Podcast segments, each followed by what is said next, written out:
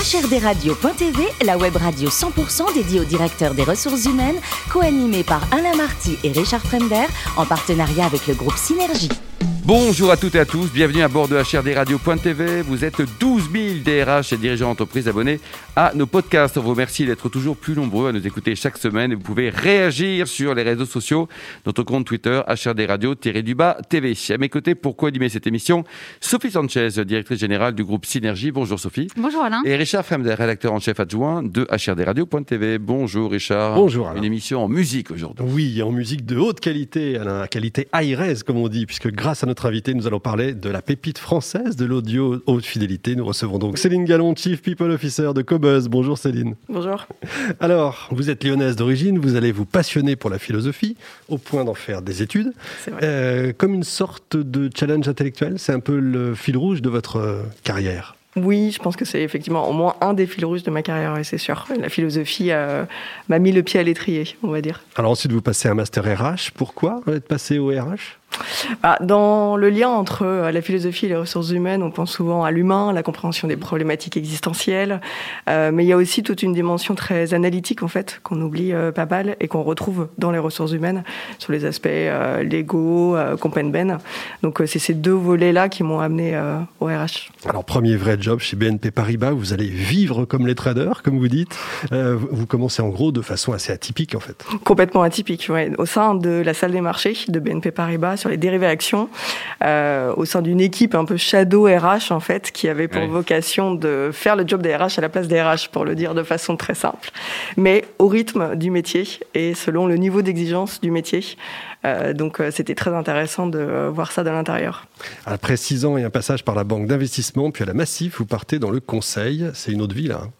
C'est une autre vie, mais c'était euh, un autre point de vue sur les ressources humaines, puisque là encore j'étais dans une practice, euh, comme on dit, en- dans le monde du conseil. Chez qui vous étiez? Euh, j'étais chez Cornet. D'accord. La practice était vraiment spécialisée orga, change et RH en fait. Donc c'était quand même, disons, cohérent Ouais, votre avec univers, le quoi. parcours. Donc quand même, voilà, mon expérience opérationnelle me permettait d'être quand même plus pertinente qu'un consultant, un consultant lambda. Et enfin, à 2020, vous arrivez chez Cobuzz, jeune pépite française, toujours jeune, hein, on peut le dire. Euh, qu'il y a encore des gens qui connaissent pas Cobuzz Qu'est-ce que c'est Comment vous le définissez? Bah, Cobot, c'est le service euh, de streaming et téléchargement musical euh, de la meilleure qualité possible. En toute- voilà. Nous sommes les meilleurs en toute modestie. Exactement. Ça, qui sont les actionnaires de cette pépite?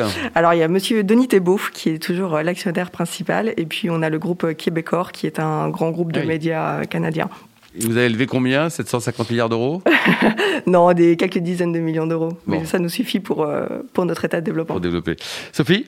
Alors quels sont les métiers de Cobuzz? Alors, euh, il y a bien sûr déjà beaucoup de métiers liés à la tech et aux produits. À peu près la moitié de nos effectifs sont euh, des développeurs, euh, des architectes IT, euh, des responsables produits. On a aussi bien sûr des gens spécialisés dans le domaine de la musique, parce que contrairement à d'autres services musicaux, nous on produit beaucoup de choses à la main, à savoir euh, des playlists construites à la main, euh, des revues d'albums, des revues d'artistes, euh, des articles de fond. Et puis tout le reste, c'est euh, de la com, du marketing combien, Et, combien de personnes aujourd'hui? Et des RH bien sûr. Vous êtes Enfin, moi. Aujourd'hui, on est 70 à Paris et 5 à New York. Oui. Sophie? Et donc vous êtes la première DRH de, de Cobuzz. Alors par quoi vous allez commencer Par quoi j'ai commencé? Ça, c'est une très bonne question. J'ai viré tout le monde. C'est- C'est Guy qui nous énerve là. C'est- Par certains sujets extrêmement opérationnels, euh, type euh, mise en place de l'astreinte. Euh, Ah oui? Oui, ça c'était euh, vraiment euh, une urgence quand je suis arrivée. Euh, par remettre de l'ordre dans les recrutements, parce qu'on a un plan de recrutement assez ambitieux. Donc réorganiser tout ça, recentraliser le recrutement, mettre en place des process.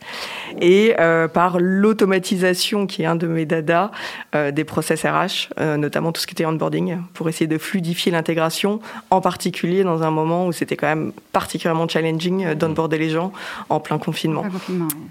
Alors la, la fonction RH à part entière existe peu dans les, dans, dans les startups. Souvent les RH elles sont euh, incarnées par les, les fondateurs. Oui. Euh, Est-ce que c'est parce qu'on considère que, que le turnover en fait est une composante euh, structurelle de, de la startup et que c'est normal? Je pense que c'est parce qu'on se dit qu'il y a peut-être euh, deux parties dans la fonction RH. Il y a une espèce de fonction, une partie administrative dont on considère qu'elle est peu importante et qu'on veut déléguer et surtout pas monde. consacrer euh, des ressources à gérer ça. Euh, ce qui est à mon avis une erreur euh, fondamentale. Et puis l'autre partie, c'est qu'effectivement, il y a plus des sujets stratégiques, voilà, euh, sélection des personnes, gestion des carrières, qu'effectivement, des fondateurs peuvent vouloir garder en direct. Hmm. mais c'est un vrai métier, je pense, et qui mérite largement quelqu'un de dédié à ce sujet. Même dans les startups, oui. Ouais. Alors, est-ce que la, la fonction RH en startup a des caractéristiques particulières par rapport à une entreprise classique que vous connaissez bien? Alors, euh, moi, je dirais même euh, la schizophrénie. non, c'est cette, euh, cette capacité à jongler de l'ultra opérationnel à l'ultra stratégique, ah parce qu'on fait tout. Moi, je suis toute seule.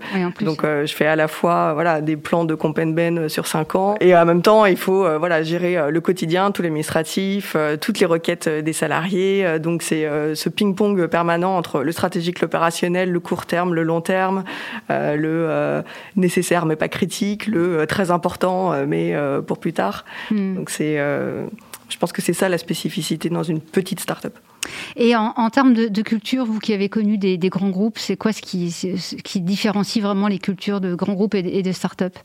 Bon, J'imagine qu'il y a une multitude de, cultures, donc quand même les start-up entre elles ne se ressemblent pas, mais moi ce qui m'a frappé en tout cas en arrivant chez Cobos, c'est euh, c'est ce, comment dire, la communication directe, mmh. euh, l'absence quand même de poids de la politique que j'ai. Euh, pas de baronnie par définition. Pas de baronnie, un objectif, un produit. Donc tout le monde aligné derrière, euh, voilà, une seule façon de faire, pas des territoires à défendre, une capacité à se parler. voilà, sans, sans entrave, sans circonvolution, mmh. plutôt très plaisante pour des esprits pragmatiques mmh. comme le mien. Tout va très vite.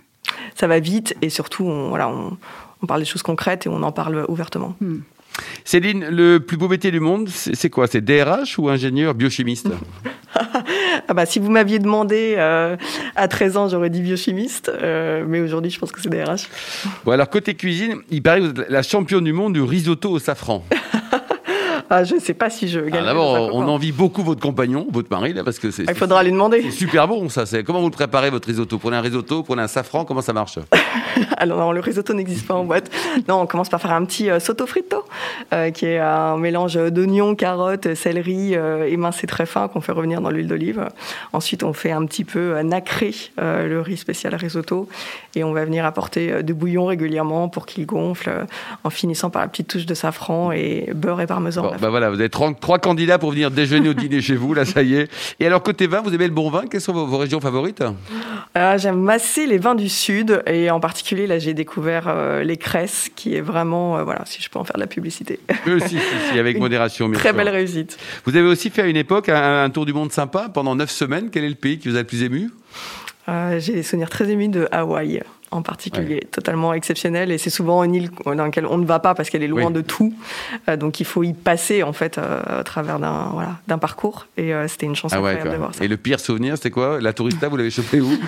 Nulle part. Ah non, aucun mauvais souvenir. J'en ai peur. Bon. Et alors dernier livre lu ou relu? Euh, eh bien, allez, j'avoue, euh, un dernier euh, Agatha Christie récemment. Ah, sympa ça. Et pour terminer, vous soutenez un titre personnel ou via l'entreprise, des causes caritatives, humanitaires, vous faites des choses, Céline? Moi, j'essaie de contribuer à ma petite échelle à une chaîne qui s'appelle Vogato, qui a pour vocation de mettre à disposition des soignants, mais aussi parfois des étudiants dans le besoin, euh, simplement des bons gâteaux et euh, voilà ou des préparations salées pour leur remonter un peu le moral euh, dans cette phase un peu difficile de leur vie professionnelle. Bon, Céline, changez rien, vous êtes juste parfaite. Hein. Merci également à vous, au parfait aussi, hein, Sophie et Richard. Fin de ce numéro de la radios.tv. Retrouvez toute notre actualité sur nos comptes Twitter, LinkedIn et Facebook. On se donne rendez-vous jeudi prochain, 14h précise, avec de nouveaux invités